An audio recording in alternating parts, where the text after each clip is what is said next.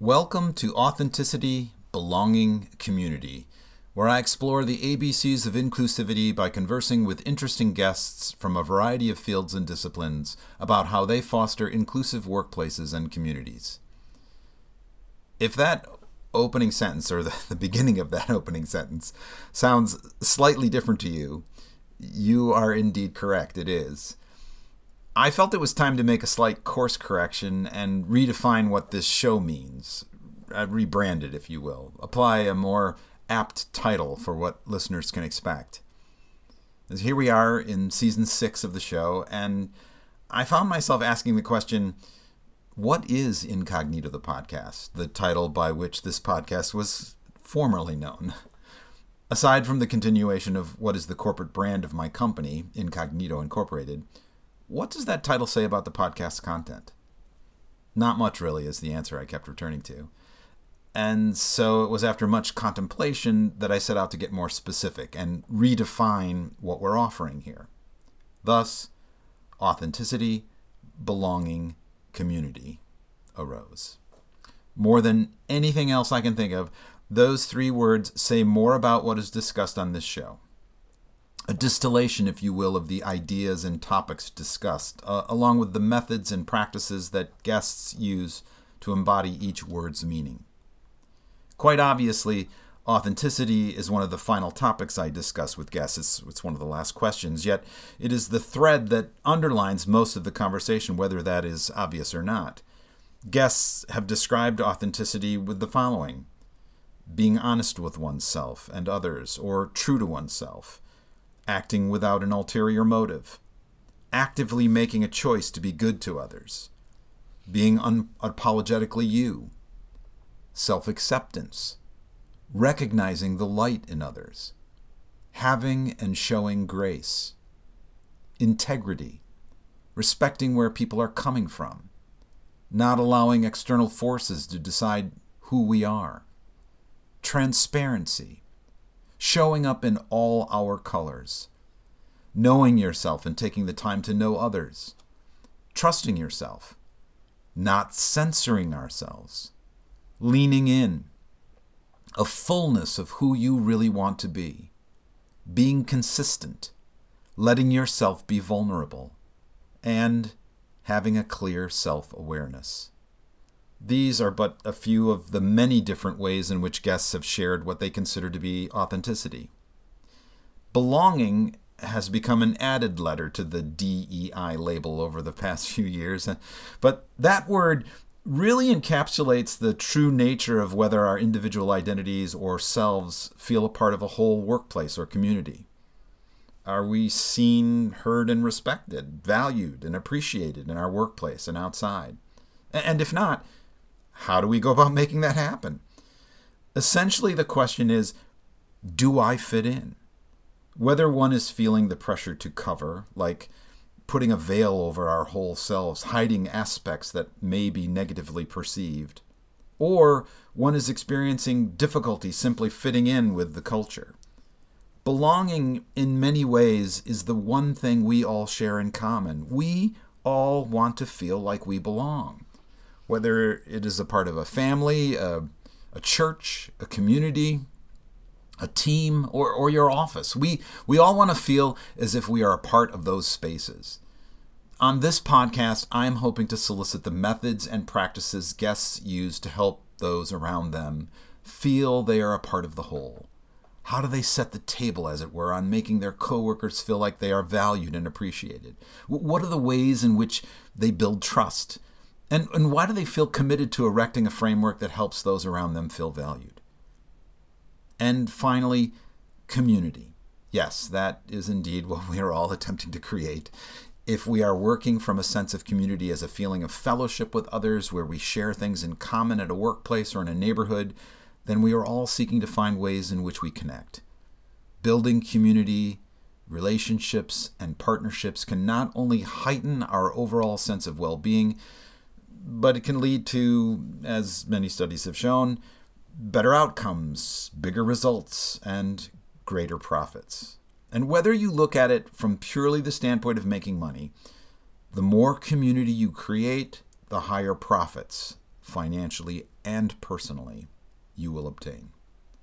And by adding the essentials of authenticity and belonging to this community, you will no doubt achieve a winning combination as I've mentioned in a past podcast, the, the driving reason for producing and hosting this show was for me to feel like I'm continuing to give even after I've visited a site with my one man play or a workshop. Once I leave a place, I often feel like I have disconnected from what happens next.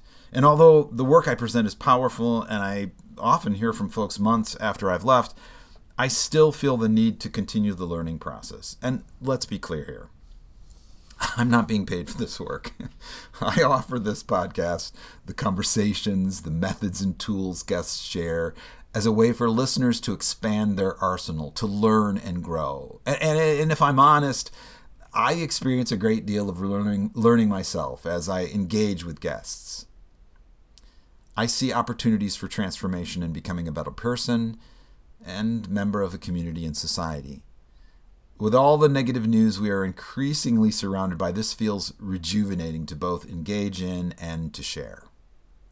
But I'm just one person. And you, whoever you may be, can be a vital part of this transformation by sharing this podcast with others. You, we've probably heard that phrase a million times, and if I'm not mistaken, it was attributed to Gandhi incorrectly, but be the change you want to see in the world. It's a powerful plea to offer up goodness. I like to think this podcast is offering up goodness in the form of giving people tools, ideas, and methods to create community, verb and noun. So please spread the word, share the podcast, offer up some goodness solutions to help create a better society, community, and or workplace. And now, as the great comedic group Monty Python would say, for something completely different. There are so many things happening in the world of diversity, equity, inclusion, and belonging that it's difficult to keep up with it all. I mean, for listeners, you've heard me rail about several disturbing trends over the past couple of years, and things aren't exactly slowing down there is yet a new trend I've been reading about uh, over the past year or so that involves what I would consider a, mm, a pendulum swing way too far to the left. I am speaking of the push in academia to force, and I use that specific word consciously, to force teachers and prospective hires to sign what is called a diversity statement some educational institutions are requiring current staff to do so, especially from those who might be seeking a promotion or tenure, and some will not interview new hires without it included along with their CV. A diversity statement is an acknowledgement by the signee that they recognize systemic racism at their particular institution and are committed to the principles of change by utilizing DEI strategies in their own work and study. Some statements ask signees how they would contribute to diversity efforts, sometimes requesting examples of how they have fostered inclusion or an anti racist learning environment. And now, apparently, a cottage industry has sprouted to help applicants craft such statements that will pass muster of the institution's judging committee. And, as one could have guessed, several states have passed laws banning such statements. And, of course, as I have mentioned in the past, there are a few states where DEI departments have become extinct Florida, Texas, Tennessee. Wisconsin has mandated a contraction. Ohio might be next, and others are or may follow suit. I've read where teachers who've been generally supportive of DEI efforts on their campuses have openly questioned the value of such statements and how they might apply to, say, I don't know, the mathematics which they teach. Call me crazy, but doesn't this seem like some kind of an indoctrination? Or at the very least, virtue signaling?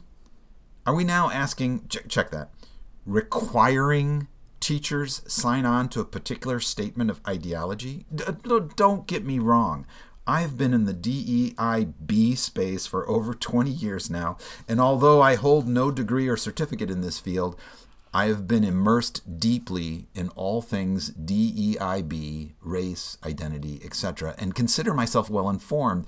I certainly agree that most institutions in this country suffer from institutional racism, and I respect those in the DEIB field, those committed to anti racist training, and others in their or our efforts to combat and change those our cultures. But demanding someone sign on to a document will not have the intended effect of actually affecting change. Change is action. Words are not action. Statements are not action. And forcing someone to sign on to a statement seems like an odd way to help those who might actually need some sort of enlightenment or training in this area, as well as those who might already be on board. In many ways, I see this akin to what are called land acknowledgments, whereby cultural institutions, from museums to theaters, are making statements acknowledging their buildings sit on what was at one time indigenous people's land. This may take the form of an announcement prior to the curtain at many theaters, or a blurb in a brochure at an exhibition of artwork. Uh, look, I may be wrong, but are indigenous people all in on this effort? I imagine some are, but it's just as likely that some aren't. It seems if we are truly to expect change, there must be some kind of action attached to these statements, aside from simply an acknowledgement of basically, yeah, we took this land on which now rests an elite cultural institution. Seems kind of performative to me. In another article I read regarding diversity statements, uh, a mathematician originally from Russia compared these efforts to things he experienced in communist Russia the people were forced to affirm their fealty to communist ideals. And look, I'm, I'm not comparing communism to racism, or in this case, anti racism. Certainly, there is a bunch of these kinds of things happening both left and right. In Ron DeSantis' Florida, he punishes those who contradict or push back on his agenda, as with the Disney Corporation. Trump is the epitome of this, and that anyone who contradicts him, speaks poorly of him, or disrespects him, he lashes out to punish, currently only via his Truth Social, but if we don't take him seriously enough, it could be via his DOJ. And then there have been protests of the war in Gaza, in which pro Palestinian groups have been vilified by those who feel they've gone too far using inflammatory anti Semitic language that borders on suggesting genocide.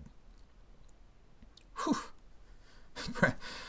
Perhaps we all need a timeout, a, a moment to rest or reflect.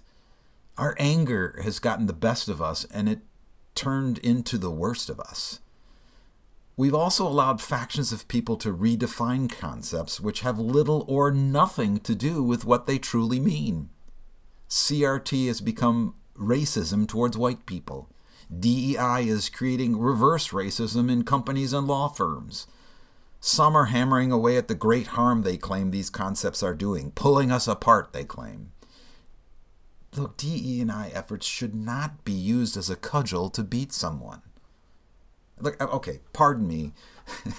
Politics aside, this effort to establish DEI principles in business and education is one that is rooted in people, not politics we should come to the understanding that we are all human beings. And as I've said in my last podcast essay, we're all on the same team. We have different styles, different approaches, different ways we see things, but essentially, we've got to find a way to work together to advance the human species. I feel like a broken record here. Look, forgive me for repeating myself. And, and, and on that note of repetition, I also want to apologize for something I kept repeating in the conversations I had with guests in this upcoming season. Uh, most of the interviews you'll hear in this upcoming season happened prior to the holidays, so I've had time to listen to them and reflect on what was discussed. And after listening a second or a third time, I noticed I kept repeating the same phrases over and over. They obviously mean a great deal to, deal to me and carry a truly positive message, but I want to point them out. First, I continually make use of the line which was told to me by one of my guests, quoting an episode of the Apple TV series Ted Lasso. Here it comes Be curious, not judgmental. Great quote, deep meaning. I simply love it. and it continually came up in conversations because it was relevant to what was being discussed. A, little dip, dig, a little a deeper digging, however, I discovered that take two. In a little deeper digging, however, I discovered that in the episode in which this quote was used, Ted Lasso, played by actor Jason Sudeikis, attributes the quote to the great 19th century writer Walt Whitman. However, Whitman never said those words, apparently. anyway, please forgive my continuous use of the quote, even though I am both a big Ted Lasso fan and obviously subscribe to the notion of said quote. I also probably repeatedly mentioned the tool get comfortable being uncomfortable. Can't help myself. I have found it so useful, so uncomfortable, and so helpful again and again. I, I cannot tell you how many times I've been in a room full of people and experienced a seriously uncomfortable moment during a conversation. I try to the best of my ability to sit with that uncomfort, sometimes allowing that to generate a thoughtful and or meaningful response, and sometimes not having any clear answer or response no matter how long I sit or try. This work is by no means easy and will not always achieve perfection, nor should we strive for it. We are not perfect. It is important for us to acknowledge and remember when embarking on this work or these conversations. We will make mistakes, and those with the ability to acknowledge them as well as set forth on a course of corrective action will be the ones with greater successes. I I hate to use the sports metaphor again, but since I just made that comparison in my last audio essay and earlier here, but I look at this work much like I might think about a player's batting average in Major League Baseball. Here's a ball player who practices day after day after day in the batting cages and on the field, takes swing after swing, trying to perfect his stance, his follow through, his eye for the ball. And yet, the very best ball players are lucky if they bat 300, maybe 350. That translates to one hit in every three or so at bats. That's as close to perfection as a major league ball player can hope to achieve. It is super difficult to hit a small hard ball coming at you at about 90 miles per hour with basically a big stick if we think about that and transpose those stats to this type of work, well, I think you understand what I'm saying. I'll speak for myself here, but I read and study and digest and write and present and collaborate day after day. And although I am always attempting to give it my best efforts in helping people discover commonalities, embrace differences, and talk about race and identity, I am not always going to have the correct solution for each situation we are not always going to have the right solution. This work is at least as difficult as that fastball hurtling at you at 90 miles an hour. That generally takes mechanics. This requires thought and emotion and understanding. So, I want to repeat myself on purpose this time and request that if you enjoy these conversations, uh, an audio essay in this case, I urge you to share them with others. If you're on LinkedIn or Facebook or Instagram or whatever your social media appetites, wherever they may take you, please let others know about this content. I set out to offer help via this podcast, and I'm asking you to help as well. This season is chock full of incredible conversations with nine more wonderful guests. I hope within them you'll find value, tools, and practices you can use. Thanks for listening.